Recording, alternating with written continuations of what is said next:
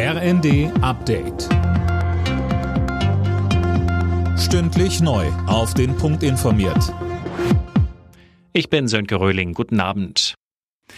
Bei einer heftigen Explosion in einer gut besuchten Einkaufsstraße in Istanbul sind mindestens sechs Menschen getötet worden. Mehr als 80 wurden verletzt. Die türkische Regierung geht von einem Anschlag aus.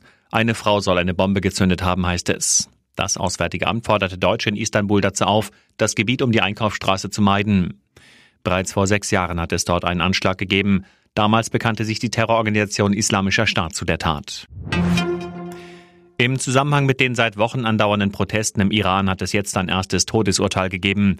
Ein Demonstrant wurde unter anderem wegen Störung der öffentlichen Ordnung schuldig gesprochen. Wegen des brutalen Vorgehens gegen die Proteste will die EU morgen neue Sanktionen gegen den Iran beschließen. Bargeldgeschäfte sollten nur noch bis 10.000 Euro erlaubt sein. Das schlägt Innenministerin Faeser vor. In der Opposition stößt das nicht überall auf Begeisterung. Jana Klonikowski, in der CDU hält man ein Bargeldverbot nur in bestimmten Fällen für sinnvoll. Ja, und zwar beim Immobilienkauf. Da hält es auch der CDU-Innenpolitiker Alexander Trom für sinnvoll. Die CSU lehnt eine Bargeldobergrenze dagegen kategorisch ab. Die bestehenden Regeln reichen vollkommen aus, so der Geschäftsführer der CSU im Bundestag Müller im Handelsblatt. Auch die FDP sieht ein Bargeldlimit kritisch.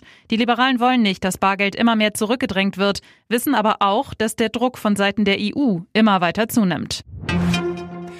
Boris Becker könnte noch vor Weihnachten wieder freikommen. Laut britischer Sun wurde die Tennislegende für ein Schnellverfahren zugelassen, bei dem ausländische Häftlinge in ihre Heimatländer abgeschoben werden. Damit sollen die Gefängnisse entlastet werden.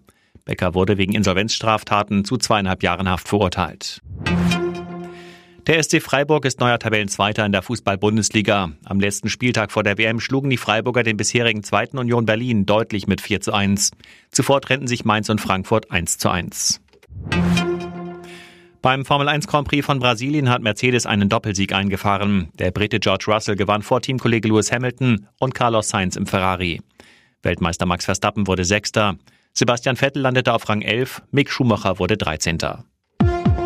Alle Nachrichten auf rnd.de